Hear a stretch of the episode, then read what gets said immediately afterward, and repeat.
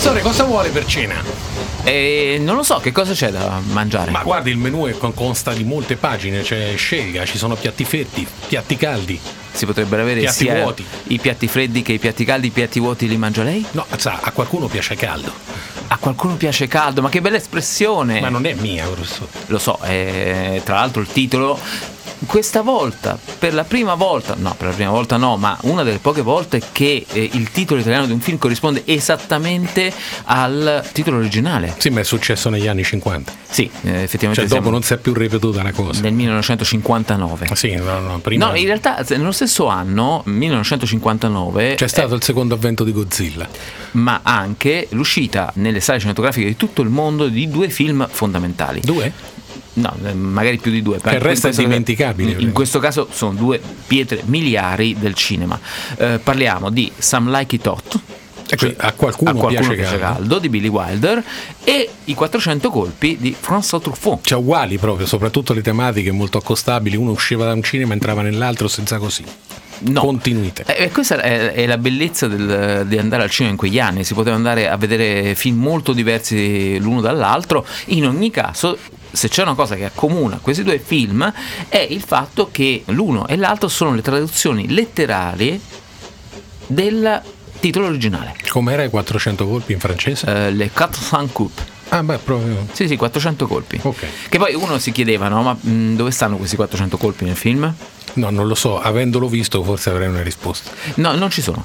No, non ci sono. Non ci sono perché in realtà 400 colpi è una mm, espressione tipica francese. Mm. Fare i 400 colpi significa sostanzialmente eh, fare il diavolo a 4. Mi perdoni, e, e questo l'hanno tradotto letteralmente. Esatto. Che non ha nessun senso nella nostra lingua. Esatto. Ah, ho capito. Men- Mentre tutti gli altri film che potevano invece mantenere il titolo originale avendo un senso sono stati cambiati in, che ne so, L'asino d'oro. So. Ah, per esempio, La sirena del Mississippi, il titolo Sì, originale. era una del film- barca, no? Se non mi ricordo Sì. Eh. diventa La mia droga si chiama Julie. Ecco appunto, cioè, i 400 I colpi. 400 colpi invece viene tradotto letteralmente e nessuno ci capisce nulla. Invece a qualcuno piace caldo, È un che, grandissimo che film. cos'era? Cioè, che, che cos'è gli piace caldo se non è una cosa troppo sessuale da dire a quest'ora? È un, in realtà è una cosa molto sessuale. E cioè quali? Una allusione in, eh, in qualche lo modo. occupi tanto dopo che sta registrata la puntata, poi la mandano in un altro orario e lei si senta pur libero di... Allora, nel film Sì. eh, noi ci troviamo di fronte i due personaggi principali, i due protagonisti che sono Jack Lemmon e Tony Curtis eh, in un classico buddy movie, mm, possiamo dire. In cioè, cosa, scusa? Buddy movie. Baldi Movie. Buddy. Badma, ah, cioè amici. Amici. Ma no, eh, se faceva prima, traduca anche quello che è uguale. eh. Un film di amiconi. Ah, sì. Che sono due musicisti eh, che trovano, siamo nell'epoca del proibizionismo negli Stati Uniti, trovano un ingaggio eh, in un'orchestra e finiscono nel mezzo di un regolamento di conti con mitragliatrici e eh, gangster che si Eh, ma ammazzano. il giorno di San Valentino famoso. Il famoso giorno di San Valentino, Eh, quindi 14 febbraio, Sì. Eh, San Valentino, eh, famoso santo ternano. In ogni caso, quello che ci riguarda per quanto riguarda il film è che eh, i due cercano di sfuggire alla vendetta dei gangster e non trovano di meglio che eh, travestirsi da donne e infilarsi all'interno di un'orchestra femminile. Infilarsi in un treno scoprendo che era occupato da un'orchestra femminile. Ma travestendosi da donne. Cioè, certo. E una delle mh, diciamo star di questa orchestra femminile, per quanto un po' eccentrica e un po' fuori dal- dagli schemi, è senz'altro Marilyn Monroe. Che risulta la protagonista femminile del film, ma prima o dopo i nomi di Jack Lemmon e Tony Curtis? Dopo, Ah, perché? Perché? Perché in qualche modo la figura, eh, il personaggio interpretato da Marilyn Monroe è un personaggio ehm, che ha un ruolo tra virgolette minore, per quanto esplode, naturalmente fa esplodere completamente il, il film, ma c'è da dire che le interpretazioni dei due attori eh, sono naturalmente straordinarie. Stiamo Un parlando- cast corale meraviglioso, perché anche le macchiette lì fanno ridere. Sì, i, caratter- i famosi attori caratteristi che sono importantissimi e, e- e a cui tra l'altro è data anche una delle ultime battute del, del film, il Nobody's Perfect, nessuno è perfetto, Certo. quando finalmente eh, Jack Lemmon rivela eh, di non essere essere una donna all'uomo che si è innamorato di lei barra lui. Il gioco di Billy Wilder, che è uno dei registi più graffianti della commedia americana degli anni 50 e, e 60 e anche, e anche, oltre, anche se il meglio l'ha dato in, que, in quegli anni, permette a Marilyn di dire, costruire un personaggio che gioca in qualche modo eh, con la figura dell'Oca Giuliva, che in un certo senso è stata un po' una condanna di Marilyn sì. mh, mm, per mm, lunghi tratti della sua carriera, eh, carriera piuttosto breve, perché muore a 36 anni per ingestione di barbiturici, eh, rubricato come, come, suicidio, anche se eh, sulla morte di Marilyn si sono eh, spese parole costantemente anche sospetti che eh, questo eh, suicidio non fosse poi tanto eh, un suicidio. Ci sono anche romanzi eh, dedicati alla, mm, alla vicenda eh, tragico in un certo senso di una, di una, donna che in un certo senso ha sofferto il proprio personaggio che veniva da un'esperienza anche di sofferenza perché ehm, senza genitori è passata da una casa famiglia all'altra eh, per poi cercare di sfondare come attrice. Il il sogno del, del, cinema, l'incontro con figure che si sono anche approfittate di eh, Norma Jane Mortenson Baker Monroe, che è il vero nome appunto di Marilyn eh, Monroe, fino poi gradualmente attraverso piccole parti, dopo piccole parti, partecipa a uno degli ultimi film dei fratelli Marx eh, per esempio Una notte sui tetti, una piccola brevissima apparizione. Non me lo ricordavo eh, assolutamente. Ma un cameo eh, in qualche modo. È anche in Giungla d'asfalto di eh, John Huston e soprattutto i grandi successi arrivano negli anni, eh, negli anni 50, come per esempio Niagara grande melodramma che eh, sancisce in qualche modo l'entrata nell'Olimpo delle dive di Marilyn Monroe. Gli uomini preferiscono le bionde, che è la versione cinematografica di, una, uh, di un grande successo teatrale di Broadway uh, fin, dagli anni, fin, dagli anni, 40, diretto da, uh, in questo caso da Howard Hawks eccetera eccetera fino diciamo a un pugno di film che eh, l'hanno in qualche modo consacrata che sono come sposare un milionario quando la moglie in vacanza fermata da autobus e appunto a qualcuno piace caldo. Uh, una delle grandi commedie di, mm, di, Billy Wilder, Billy Wilder che tra l'altro aveva già diretto Marilyn Monroe eh, in, uh, quando la moglie è in, uh, è in vacanza. insomma, c'è tanto materiale, c'è tanto da dire su quella che è considerata la sesta più importante diva del cinema hollywoodiano di tutti i tempi. Parleremo un altro giorno delle altre cinque, ricordando che questo è Oriente Express con Daniele Dottorini, Guido Stefanucci, Marco Cocco in regia e non è il treno dove Jack Lemmon e Tony Curtis sono entrati vestiti da donna. Per quanto gli somigli. Perché chi? È il treno. Ah, il treno, non sì. lei. No, no, Stia al suo posto. Forse Jack Lemmon, al limite, potrebbe essere perché non ascoltiamo un brano da a qualcuno piace caldo? Sicuramente ci sarà un motivo se non lo stiamo facendo. Lo stiamo per fare perché si tratta del primo incontro di eh, Tony Curtis che fa finta di essere un miliardario per poter sedurre appunto la suonatrice di ukulele Marilyn Monroe. Ma non l'ho già vista da qualche parte. È molto improbabile. E anche lei all'albergo? Ma niente affatto. Il suo viso mi sembra noto. È possibile che l'abbia visto sui giornali o sulle riviste e cronache mondane. Già, deve essere così. Le dispiacerebbe spostarsi un po', mi blocca la visuale. La visuale di cosa? Issano una bandiera bianca e rossa sullo yacht quando è l'ora dell'aperitivo. Lei ha uno yacht? E qual è il suo? Quello grosso? Oh no, in questo mondo così inquieto e immorale possedere uno yacht con più di 12 cuccette. Oh, sono d'accordo con lei. Dica un po', chi è che alza la bandiera? Sua moglie? No, il mio segnalatore. E, e chi prepara i cocktail? Sua moglie? No, il mio barman. Senta, se le interessa sapere se sono sposato o no. Oh, non mi interessa affatto. Beh, non lo sono. Molto interessante. Come va la borsa? Su, su, su. Scommetto che mentre parlavamo lei ha guadagnato 100.000 dollari. È probabile. Lei è pratica di borsa? No, di ukulele e canto anche. Per suo divertimento? Siamo un gruppo di ragazze che suoniamo all'albergo, Susi e le sue dame del ritmo. Ah, siete dame della società? Oh, sì, certo. Veniamo dalle migliori università. Lo facciamo solo per divertirci. Dame del ritmo? Vuol dirmi che suona quella musica moderna, il jazz? Già, jazz caldo. Oh, beh, a qualcuno piace caldo. Personalmente preferisco il classico. Oh, beh, anch'io. Dopo diplomata ho studiato tre anni al conservatorio di Donna Cecilia. Ottima scuola. E la sua famiglia non disapprova la sua professione? Decisamente, papà ha minacciato di diseredarmi del tutto, ma non mi importa. Era una tale noia, le feste di debuttanti. Le inaugurazioni, Le prime balli, la caccia alla volpe. E vedere sempre le stesse facce.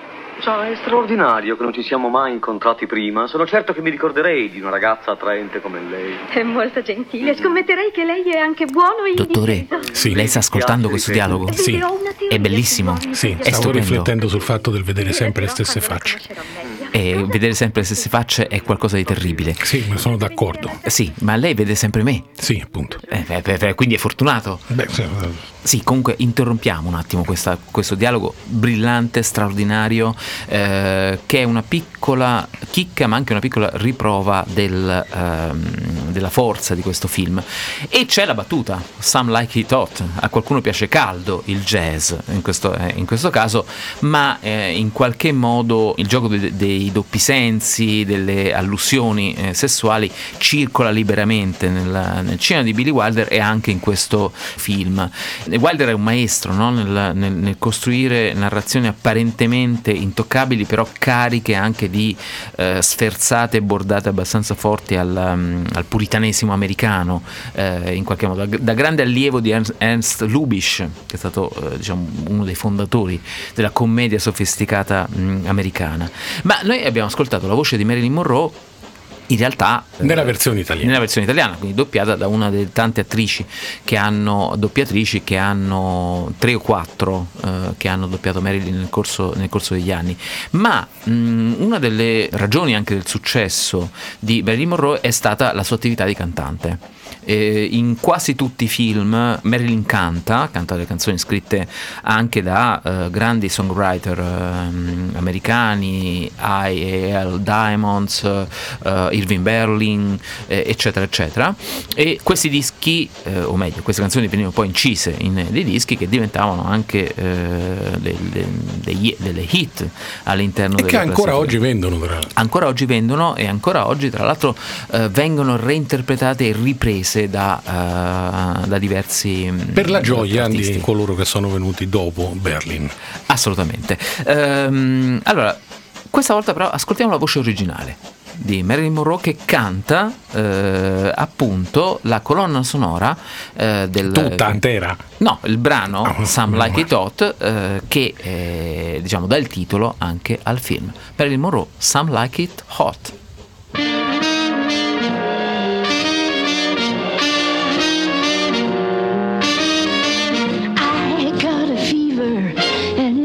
Inflammation, that's what I got. You turn the heat on me, some like it hot. Look what you started, a conflagration, baby, that's what. Don't let the flame go out, some like it hot. Oh, baby,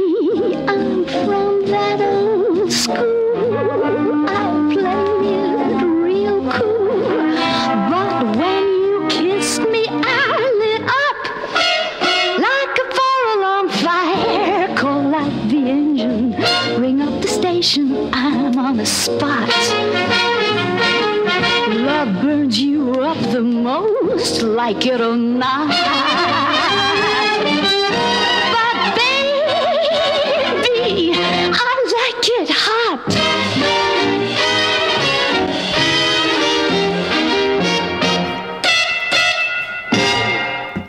Bellissima canzone, Eh, bellissima canzone, bellissimo ritmo, bellissimo swing e soprattutto vediamo questa carica gezzata no? Nel- nella versione di Some Like It Hot che tra l'altro ha avuto diverse interpretazioni, diverse versioni, ma dirò di più, ma ne parleremo dopo. Eh, stesso, la stessa frase, lo stesso motto, la stessa sentenza che dà il titolo del film è diventata ispirazione di altre canzoni di- eh, diverse eh, che appunto hanno lo stesso titolo, ma di questo ne parleremo dopo. Perché in fondo, dicevamo, Marilyn è stata una figura tragica. È stata una figura che ha in qualche modo costruito anche nel tempo sua- il suo statuto di icona, perché poi Marilyn è diventata un- un'icona, spesso rappresentata da artisti contemporanei, da Andy Warhol in avanti, che ne hanno omaggiato in qualche modo o, o criticamente anche la, la figura, lo statuto di eh, diva quasi divina, eh, che comunque, ripeto, è al sesto posto come ehm, miglior attrice eh, di Hollywood ed è eh, tra le prime 100 donne più affascinanti della storia. È sicuramente una delle poche a essere eterna. Assolutamente.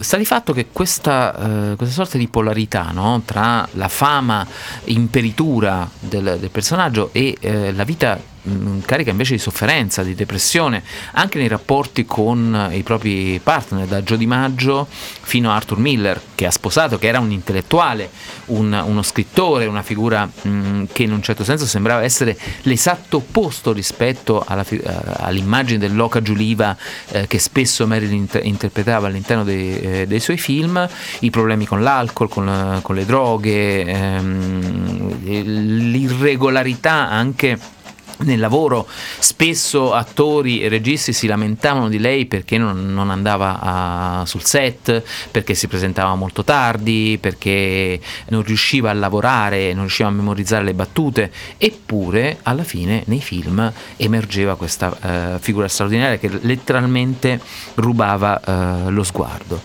Ancora ancora quindi eh, la capacità di, di, di, di entrare no? nell'immaginario collettivo di un titolo come Some Like It Hot. Siamo alle Bahamas? No? Lei no, no, la sto seguendo, non no, mi sembra. ma lei, beh, sì, fa un po' fredda adesso, però eh, lei immagini di essere alle Bahamas. Sì. Insieme a Robert Palmer, Andy Taylor. Quello di John e Mary. Sì, e eh, Andy Taylor dei Duran Duran e John Taylor dei Andy Duran Taylor a volte dei Duran Duran. A volte non Duran, ma... Eh, sì. Che, John Taylor invece sempre nei Duran Duran. Appunto. E poi? E poi batterista? Il batterista Thompson. Ah, se l'hai ricordato, però il nome non se lo ricorda. No, perché il nome era intercambiabile. lo chiamavano, a volte lo chiamavano Jack, Beh, a volte Tommy. lo chiamavano David, certo. eh, a volte Tommy. Appunto, Va bene, come nasce questo gruppo così strano?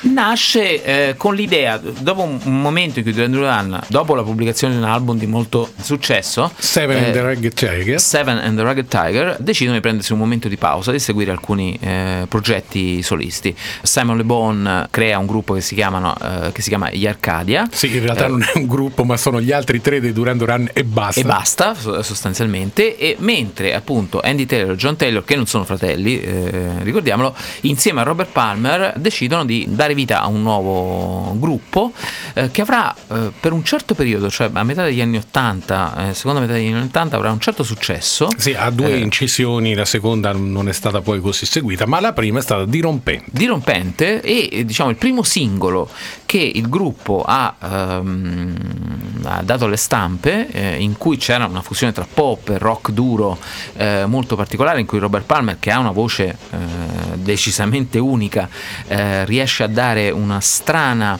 melodicità possiamo dire così a, una, a un ritmo piuttosto, piuttosto oh, impegnativo come quello del pezzo eh, decidono di creare questo pezzo proprio alle Bahamas dove si trovano tutti per cercare di registrare il film e di fronte a un tramonto eh, Bahamas Robert Palmer dice mi ricorda Some Like It Hot. Comunque non era un film, ma era un disco. Era un disco. Eh, poi ma... Robert Palmer ha tante belle idee, però non si presenta al tour sostituito da Mink DeVille, se non ricordo male. Quindi chi era rimasto affascinato dalla sua voce e dal vivo non l'ha sentito. Ma questo ci interessa il giusto perché nel disco invece lo sentiamo appunto con la versione dei Power Station, questo è il nome del gruppo, di Some Like It Hot.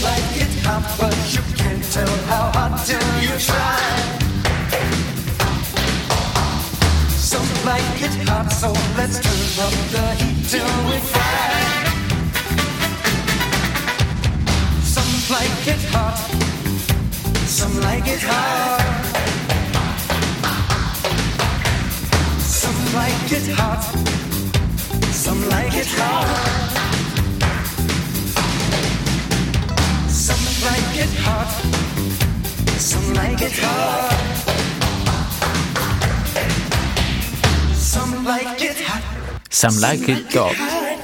Eh, faccio parte anche dei cori del- dei Power Station. eh, ragionavamo prima sul fatto che questo brano, che appunto raggiunse eh, le vette della classifica, che fece capire al gruppo che poteva anche andare avanti, fare un- de- tournée e fare anche un secondo album che, come appunto anticipava lei, non ebbe il eh, successo del, del primo, è comunque eh, riprova del fatto che spesso eh, i musicisti eh, che sono in qualche modo riconosciuti e riconoscibili all'interno di un certo stile, di una certa musica, a volte sentono l'esigenza di fare qualcosa di diverso. Sì, soprattutto perché quando sono i produttori quelli che ti danno la linea, un po' come è successo a Marilyn, no? che era rimasta intrappolata in un ruolo, quando quindi devi sviluppare per forza, correndo sull'asfalto che ti si è creato con l'immagine che hai dato all'inizio, lo devi fare per tutta la vita, per esempio l'esempio di Guy Williams, l'attore di Zorro che ha fatto Zorro a Disneyland per il resto della sua vita perché non è mai riuscito a uscire dal personaggio, questa cosa anche i musicisti la soffrono e anche molto, qualche volta però riescono a fare quello che vogliono. Ecco, quello che eh, Marilyn non è riuscita a fare, non è riuscita a fare nonostante gli sforzi. Eh, tra l'altro, per un lu- lungo tratto della sua vita, Marilyn ha studiato moltissimo eh, recitazione, tra l'altro con eh, insegnanti molto importanti e molto, e molto preparati. Ha studiato in generale, eh, Marilyn era una persona che leggeva moltissimo, amava moltissimo la letteratura, anche per questo si innamora di Arthur Miller che non è eh, ovviamente un divo del cinema, eh, non è un, un adone, non è una, una- una figura che colpisce per la sua bellezza, ma si innamora di lui in quanto intellettuale. E in un certo senso questa... questa fascinazione nei confronti di eh, figure che non appartengono, se vogliamo, al cliché eh, hollywoodiano del, eh, del divo eh, bellissimo e, e- irraggiungibile, che si congiunge con la diva bellissima e irraggiungibile, eh, la ritroviamo in un dialogo, un dialogo ehm, molto significativo, quasi anticipatore, eh, all'interno appunto di eh, Quando la moglie in vacanza di Billy Wilder, l'altro grande film di Billy Wilder in cui c'è eh, Marilyn Monroe. Questa volta il titolo non è la tra- traduzione letterale del eh, titolo originale perché eh, il titolo originale è The eh, Seven Year Itch, cioè il, come dire, il itch sta per quando ci si gratta perché si ha un, un itch. Qualcosa che Sì, no, no, la sì. seguo. No, no, ma se lei mi aiuta con il, con il No, titolo, manco potrebbe- morto proprio. Neanche morto. Ci vabbè. riesce benissimo da seguire. Ho un itch, ho un itch e quindi mi gratto. Eh, questo succede fondamentalmente quando uno ha un itch. Il settimo Scusa, ma anno. lì shaking è fare l'autostop, quindi Sì. ritengo che sia qualcosa legato alle dita, o un, un dito in particolare. Probabilmente se lei mette la mano dietro di sé, il dito con cui le può riuscire meglio a fare le cose è il pollice. Prurito. Sì? Prurito. Quando eh, il prurito del settimo anno, letteralmente. Ecco sì, appunto. Ecco. Ci ha Mm, voluto un po', l'ho presa larga. ma- un uomo normale che ehm, un normale, no, che come, intende, come tanti come tanti che è Come un tanti. sposato Ah, quindi non felicemente normale, un uomo medio. un uomo medio, Sì. eh, sposato come, come tanti, saluta sua moglie che eh, parte per un viaggio per alcuni giorni, per diverse settimane e rimane da solo a casa. Alcuni in- giorni o diverse settimane? alcuni giorni che poi diventano diverse settimane Mm. e rimane da solo a casa anche contento di godersi la casa un po' da solo e stare finalmente un po' eh, da solo quando ad un certo punto eh, nel, nel suo condominio eh, appare una donna questa donna è Marilyn Monroe Sì. che appare per la prima volta e, e, Cioè, abitava già lì oppure si trasferisce? si trasferisce per un breve periodo, per l'estate, Mm. un'estate molto calda.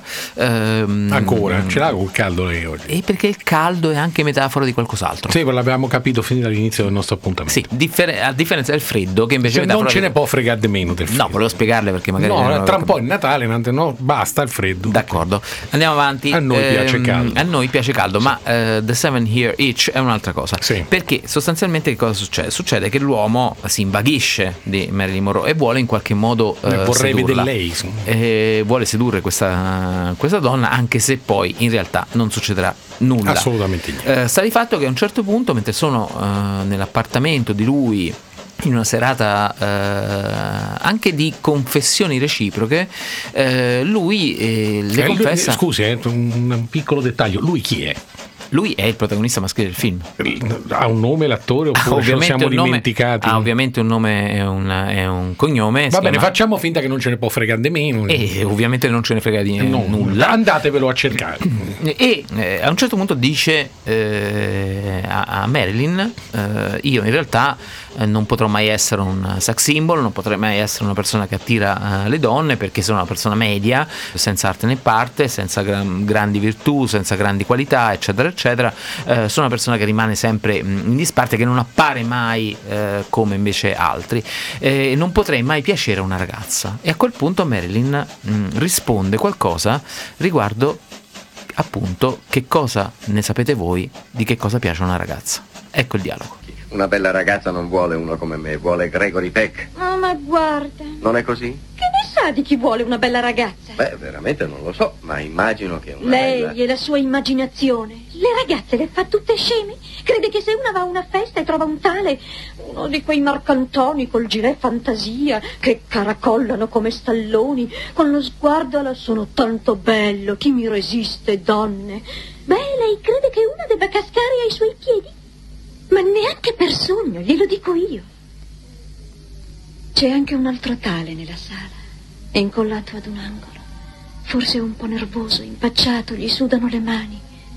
Da principio non lo degni, ma poi non so, senti che è buono, caro, delicato. Ti fa tanta tenerezza e dolcezza. Questo sì che ti stende. Io se fossi sua moglie sarei tanto gelosa di lei. Sarei tanto, tanto gelosa.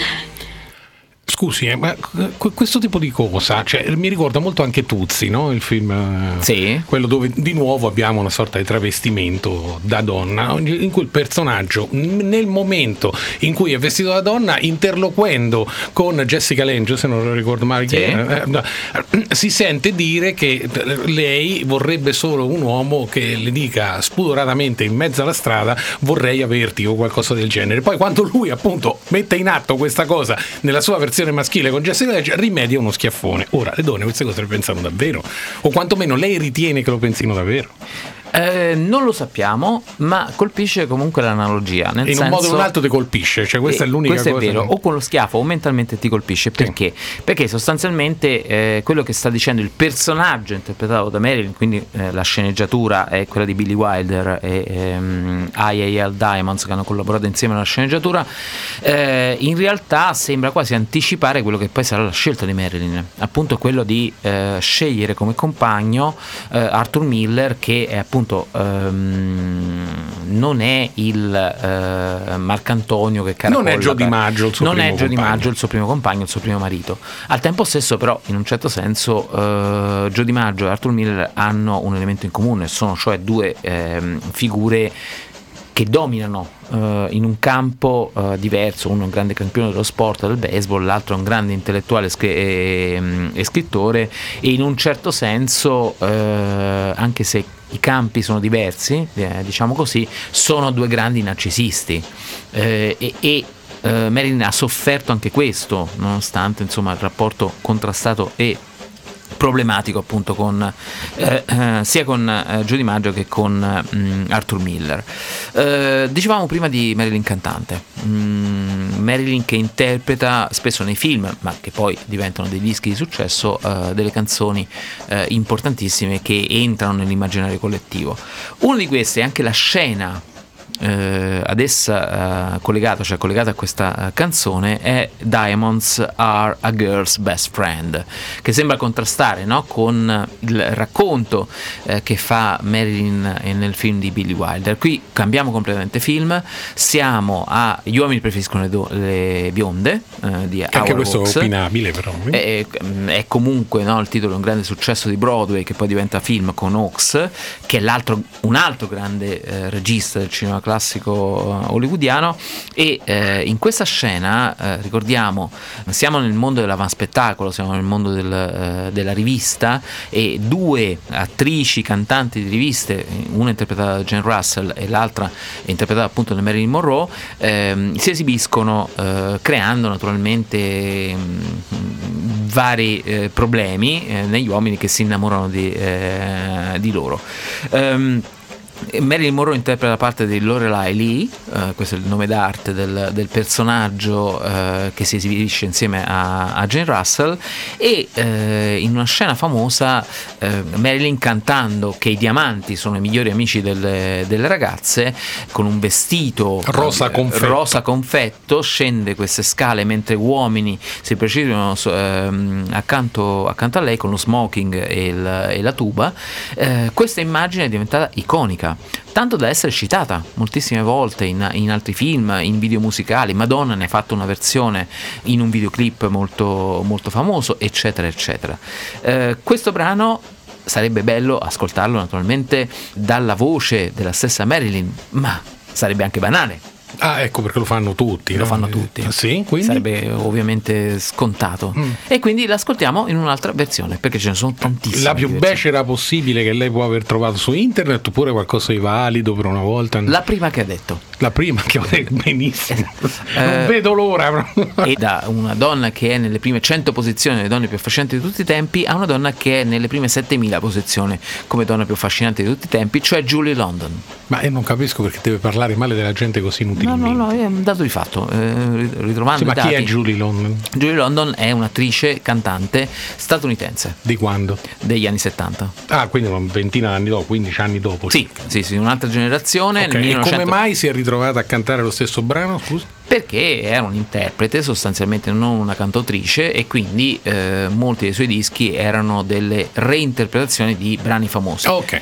E siccome Diamonds Are a Girl's Best Friend è un, un brano famosissimo, ehm, non solo legato al- all'opera teatrale e poi cine- cinematografica, ma che poi ha avuto eh, tantissime altre incarnazioni, incide nel 1971 la sua versione. Julie London, Diamonds Are a Girl's Best Friend.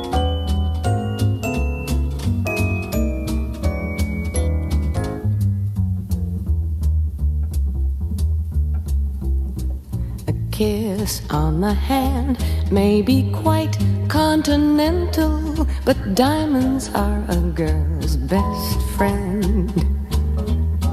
A kiss may be grand, but it won't pay the rental on your humble flat or help you at the automat. Men grow cold as girls grow old, and we all lose our charms in the end. But square cut or pear shape, those rocks don't lose their shape. Diamonds are a girl's best friend.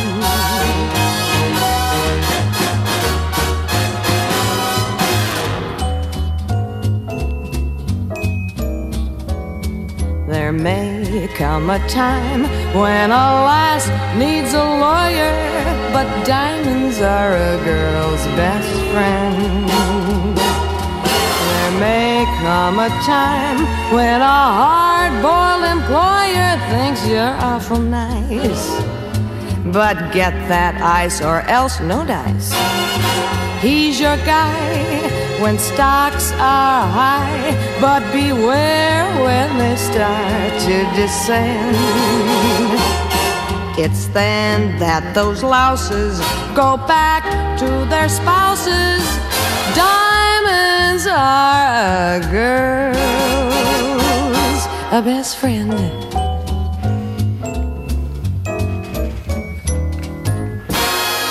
Se vogliamo una versione alla Michael Bublé. Esatto, eh, in fondo è una consuetudine no? dei, dei- dei- dei cantanti e delle cantanti, degli interpreti o degli interpreti americani, quello di rifare i grandi classici con un arrangiamento soft jazz in qualche modo, swingato. È eh, tornato di moda anche negli ultimi anni. insomma. Assolutamente, e, e tra l'altro è un po' la colonna sonora tipica dei grandi, dei grandi luoghi di divertimento di Las Vegas, per esempio. Quasi marcano in un certo senso un'atmosfera, no? un tipo di una forma in un certo senso.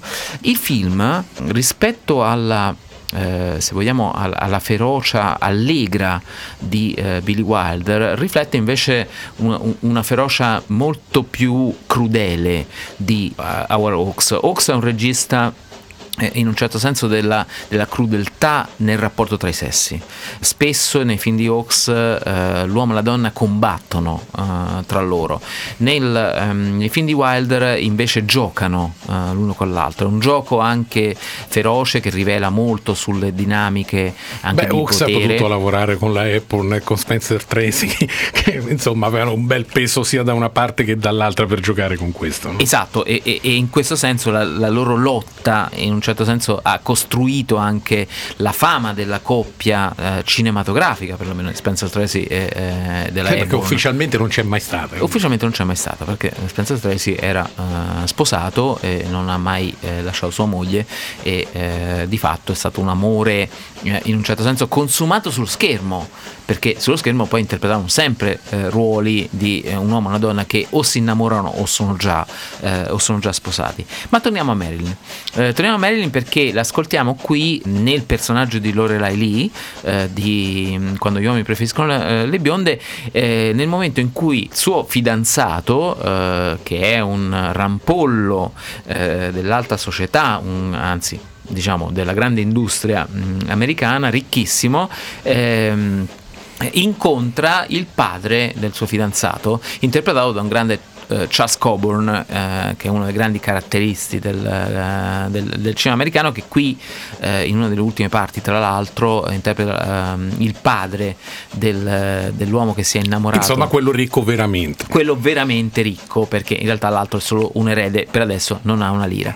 Ed ecco il dialogo eh, che emerge dall'incontro. detto che mi sposavi. Era prima che Dorothy mi telefonasse. Ma che mai ti ha detto per farti cambiare idea? Oh, ha detto solo che è tutto sistemato. Io proprio non capisco. Oh cielo. Bene. Eh, salve papà. Salve figliuolo.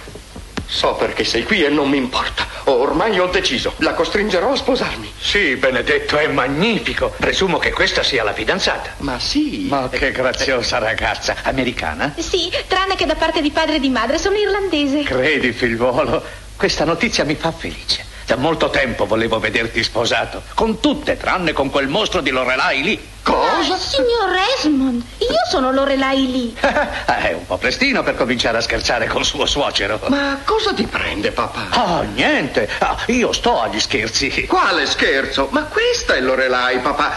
Non è su queste cose che si può scherzare. Non ho con me il passaporto, ma eh, può credere alla mia parola. Davvero? Guardi, sono io. Vede il mio nome? Ah. Sono troppo vecchio per queste cose. Papà, io non capisco. Tu non capisci? Come credi che mi senta eh, con tante Lorelai che arrivano da tutte le parti? Ma ti garantisco, figliuolo, che tu non ne sposerai nessuna. Papà, ascolta. L'amo da morire. Non sono mai stato tanto in Sta amore. zitto. Signorina, a me non la si fa. Non ci sto provando, ma ci riuscirei. No, no, potrà convincere questo babbeo che lo ama, ma a me non mi convincerà mai. Peccato, perché io lo amo. Certo, per i suoi soldi. No, parola. Ha l'ingenuità di aspettarsi che io creda che lei non vuole sposare mio figlio solo per il suo denaro? È vero, E allora perché mai vuole sposarlo? voglio sposarlo per il suo denaro. Visto? Oh, Oh, Lorelai. Non capisci, perciò ci serve il suo consenso, sciocco. finalmente sta venendo a galla la verità. Lei ammette che mira al suo denaro. No, io no. Ah, Lo sa che è buffo. Non lo sa che per un uomo essere ricco è come per una donna essere bella? Magari una ragazza non si sposerà solo perché è bella, ma santo cielo, non è una dote. E se avrebbe una figlia, sarebbe contento che sposerebbe uno spiantato? Ah, ma io- Vorrebbe che avesse le cose più belle del mondo e che sarebbe tanto felice. Beh, che c'è di male se io voglio queste cose? Eh, glielo concedo. Ah, ma avevano detto che era cretina, almeno sembra cretina davvero. Divento intelligente quando mi serve, ma al più degli uomini non piace. Tranne a Guess. Si è sempre interessato della mia intelligenza. No, no, di tutto fuorché dell'intelligenza. Papà, hai cambiato idea? Ah, non so, figliuolo, io proprio non so che dirti. Insomma, non sappiamo se eh, cambiare idea o non cambiare idea. Non facciamo spoiler sul, eh, sul film. No, io ero rapito dalle congiunzioni, professore. Sì, sì, Dai dalla tempi dei verbi. cioè, ah, Eh, meraviglioso. sì, sì, se avrebbe eh, invece che se avesse, ma, Ma questo che poi era in sceneggiatura, eh, naturalmente. Era in sceneggiatura, certo, è, è- è la traduzione degli errori linguistici che fa il personaggio di Lorelai Lee, che però è intelligente quando serve. Certo, Eh, questo soprattutto. va detto. Soprattutto quando si tratta di capire dove eh, sta il denaro e, e chi bisogna sedurre per poterlo, eh, per poterlo ottenere. Ma al tempo stesso c'è ancora una volta il gioco sul rovesciamento del personaggio dell'Oca Giuliva, perché eh, è quello che fa Marilyn nel, eh, nel film, cioè si presenta appunto come eh, la ragazza che non è intelligente, che appunto come dice Cha- Charles Coburn mi avevano detto che era una cretina, ma in realtà vedo che non lo è e, e questo è un atteggiamento, una maschera eh, che Marilyn, il personaggio di Lorelai Lee, ma in fondo anche la stessa Marilyn, indossa costantemente sullo, eh, sullo schermo e Hawks questo lo eh, rivela in- in qualche modo.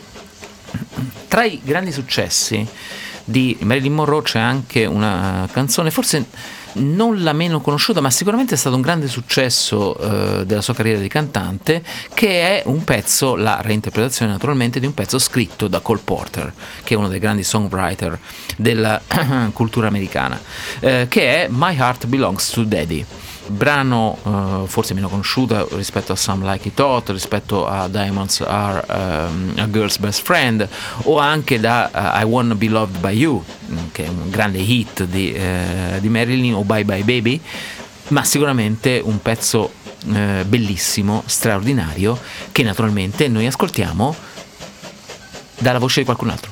E quindi quella di Sean O'Connor, recentemente purtroppo scomparsa.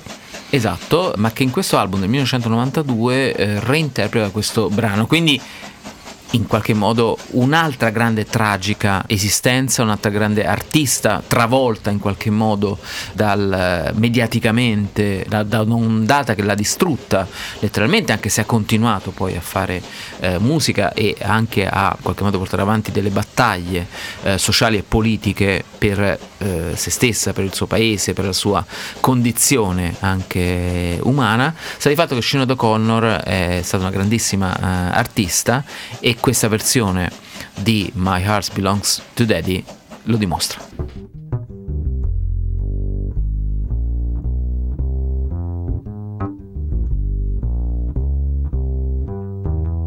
While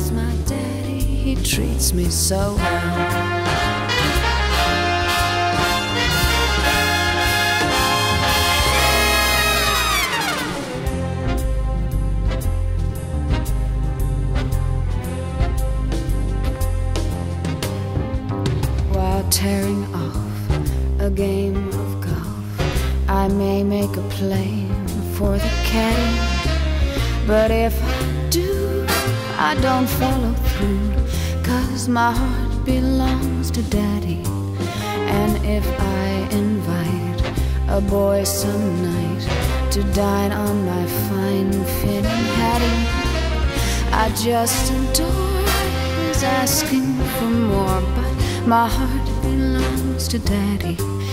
Yes, my heart belongs to daddy, so I simply couldn't be bad.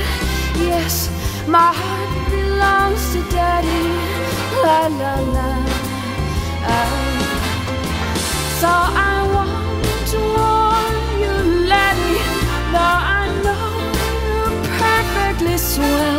that my heart belongs to daddy, and my daddy, he treats me so well.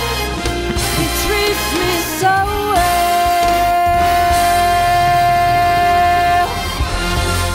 Un bel cortocircuito, no? Quello tra Marilyn Monroe e Sinead O'Connor, due esistenze tragiche che si incontrano nell'interpretazione della stessa canzone. My Heart Belongs to Daddy. Eh, bellissima canzone. E bellissima tra l'altro la versione che ne fa, mm, che ne fa Sinead O'Connor eh, e la sua voce emerge con una purezza e anche una tragicità in un certo senso abbastanza visibili, quasi tangibili da questo punto di vista. Insomma, eh, ci sarebbe tanto da raccontare, tanto da dire su eh, una diva che poi è diventata mm, l'emblema di, una t- di t-shirt, di, di merchandising. È diventata un'icona. È diventata un'icona, come tante altre eh, figure della storia che diventano improvvisamente delle, mm, dei loghi quasi, eh, dei simboli, delle icone ehm, che possono essere eh, trasformate e, e messe, e messe ovunque. Ehm, avevamo iniziato il, il discorso dicendo eh, di come certi titoli di film diventano quasi eh, emblematici e vengono ripetuti anche i- in altre espressioni, in altre forme espressive che magari non c'entrano nulla con, ehm, con il- con l'origine di quell'espressione, come ad esempio Sam Lucky Tot. Uno degli esempi, per esempio negli anni Ottanta, nel fumetto italiano, Giancarlo Berardi e Ivo Milazzo, all'interno della saga del personaggio Ken Parker, decidono di fare un principe per norma. Un fumetto atipico perché disegnato a due mani, dove il personaggio di Ken Parker, il protagonista western principale, incontra un gruppo teatrale e all'interno c'è una tale Norma Jean, fatta ovviamente con le fattezze di Marilyn, che però in questo caso porta il suo primo nome, non quello da artista, e tutta la parte in cui loro mettono in scena l'Amleto di Shakespeare, dove i due sono disegnati da Trevisan, quindi un'altra mano alla matita, e c'è tutta la tragedia shakespeariana disegnata e raccontata nello stile naturalmente di Berardi che cerca di smorzare un po' i toni per renderli comunque un tutt'uno con il resto della storia. Questo è uno di quei casi in cui Marilyn è diventata un'icona e lo dimostra interpretando addirittura due parti, perché naturalmente c'è quella sul palco e quella fuori, facendo un po' il doppione con la sua vita reale di cui abbiamo sinora parlato. Ecco, eh, questo è una delle tante testimonianze che tra l'altro mostra come, per esempio, nel mondo del, del fumetto, eh, diciamo, la capacità di reinterpretare, inglobare riferimenti che vengono da, da altre forme espressive sia una pratica molto, molto diffusa, sono forme di omaggio, eh, lo fa il cinema, ma il fumetto lo fa in maniera mm, esponenziale, facendo propri riferimenti, pensiamo insomma al lavoro di sclavi eh, con Dylan Dog, Dog. e, basta questo esempio per, mm, per rendere l'idea. Ma eh, se noi ci spostiamo di continente, dal- dagli Stati Uniti andiamo in Asia, anzi in un paese particolare, anzi in due paesi particolari dell'Asia. Come due. Due. Cominciamo col Giappone. Mm. Lei conosce gli Spire? Come nome, mai sentiti. Ecco, sono un gruppo Cioè, mai sentiti musicalmente, Ma sono un gruppo famosissimo, sono un gruppo famosissimo, esistono dal 2005. Sì, ma non è sta vita, insomma. Poi non è che nascono, voglio dire, in un paesino piccolo del Giappone, una piccola isoletta, nascono a Nagoya. Ma Nagoya, na- Eh, Nagoya, eh, Eh, voglio dire, eh, mica, dire. eh, Ok. mica- qualcosa di strano. E a Nagoya, ehm, soprattutto i due leader del gruppo, Ah, il- due, manco uno, due. eh, sì, perché diciamo, Cioè, due Nagoya figu- è talmente grande, c'ha due leader due leader gruppo in un, in un solo sì. gruppo che si chiamano gli Spy Air. Ok, fa Eh, comune Nagoya. eh, Fa, fa comune, certo, c'è anche delle Ah, no, no, circoscrizioni, sapere. sì, c'è il sindaco di Nagoya. Sì. E, eh, Se fa comune c'ha il sindaco per forza, però insomma. che, che- che ne sai in Giappone se hanno Sì, vabbè, gli Spy Air. Gli Spy Air, che nascono nel 2005 a Nagoya, hanno due grandi leader. Sì. Il chitarrista Uz Sì, e il cantante Ike. Ike. Però in questo Perché momento... avere un nome più lungo di tre lettere è una cosa gravissima in Asia. Eh, no, eh, ovviamente. Ok. E, e sta di fatto che comunque in questo momento i Spire si trovano un po' a dover risolvere un problema perché il cantante Ike se n'è andato. Mm, che era uno dei due leader. Era uno Vabbè, dei due i leader ce l'hanno comunque. Sì, Ups. però è il cantante in qualche modo se n'è andato, e se n'è andato perché non riesce a risolvere i suoi problemi di salute. Lui ha una colite ulcerosa e non riesce a risolverla. Eh, insomma, non è cosa da poco. Non è cosa da poco. Poi in perché Asia è noto che la colite ulcerosa è, Cioè, è è- è- terribile. mi Dispiace tanto. ma noi riascoltiamo con un brano eh, di qualche anno fa che appunto si intitola Some Like It Hot, è la loro particolare versione, Sì. ma non li ascoltiamo. Perché lui ha la colite ulcerosa. Esatto, e quindi ascoltiamo una cantante coreana. Una cantante sempre asiatica comunque. Ovviamente. Quale delle due Coree, scusi? eh, la Corea del Sud, La Corea del Sud. che si ok. chiama Raon Lee. Eh, ma è troppo lungo. Ah no, però sta in Corea, non sta Eh, in Giappone. coreano, Ah, ok, vabbè. Ca- Caron Lee? No, no, no, no. è Raon Lee. Ah, Raon Lee, però comunque lì. sempre- Lee. Tu cerchi in asiatico, cerchi lì e c'hai mezzo elenco telefonico. Sì, hanno, Purtroppo. hanno dei cognomi limitati. Lee eh, eh, No, eh, questo lo dice lei. Sì, no, no, limitati come numero, non limitati come espressività. Vabbè, lì è così. È Raon. Ok, Che Raon, ok. fa la sua particolare versione, poi un giorno ascolteremo la versione magari eh, originale di Cioè, pu- pure quella di. Some Cioè, non Like ci basta questo. Spy Air. Eh, Sempre Sam- la terza volta stasera. Di Like It Hot. Ma il brano originale oppure quello di Power altro, Station? Assolutamente un altro brano. Ah, cioè, ah niente, Con lo il stesso titolo. titolo. Ho capito. Bellissimo. Da- non- Raon Lee degli Spy Air. Glielo farò sapere. Nagoya. Sì.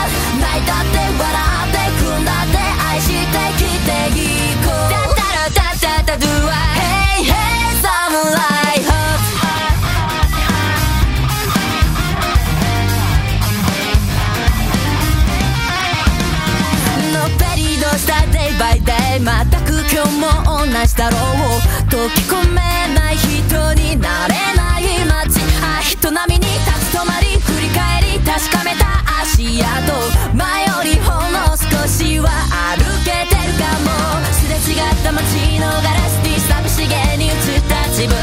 吹きつくんだそんな自分も。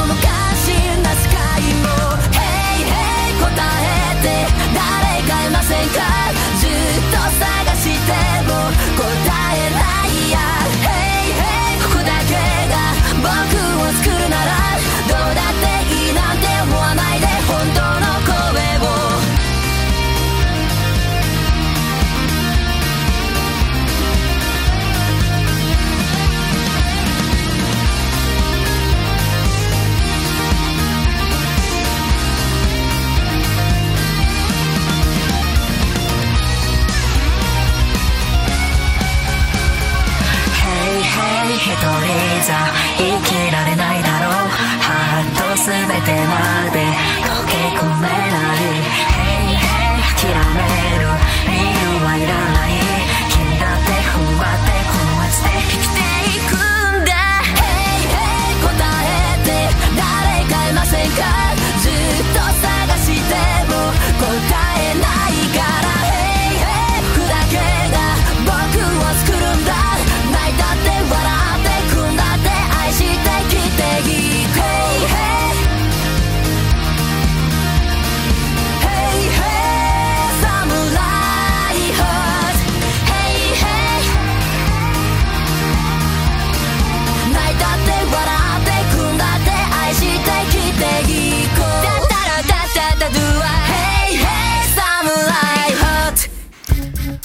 E io voglio ringraziarla perché, come lei sa da una vita, questo è il genere musicale tra quelli che io preferisco.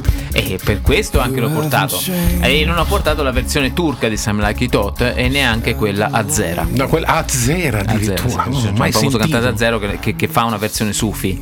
Di, di- Una versione Sufi. Sufi. Allora, Sì, su Sufi. questo facciamo un- per favore una volta un incontro solo su questo perché vorrei saperne di più. Facciamo, eh, eh, parliamo, eh, magari apriamo un, un confronto con tutti i, i- i viaggiatori e passeggeri del eh, Express sul Sufi. Sì, senta, nel frattempo apra il finestrino perché a forza di volerlo caldo si è bruciato ogni cosa e quindi per sto fumo se lo leviamo di mezzo è meglio. A proposito, poi lei abbiamo iniziato, eh, lei mi chiedeva che cosa volevo per cena, non abbiamo cenato. No, lei non ha cenato, ma nel frattempo io ho cucinato, ho mangiato e la sua si è bruciata perché non ha mai smesso di parlare 5 minuti. Ma io che mangio adesso? Cioè, che ne so, in treno, c'è il vagone ristorante, vada. Ma costa! Ma conosce che cosa? Eh, è colpa sua, mi dia dei soldi per mangiare. Ma no, è colpa mia che cosa? Posso chiedergli a Marco Cocco? Ma io ci ho lavorato al vagone ristorante, vada là se presenti a nome mio qualcosa gli danno. Ma fatto la- ma l'osso del cane. L'ho fatto le ultime 42 volte, mi hanno detto che poi ora basta.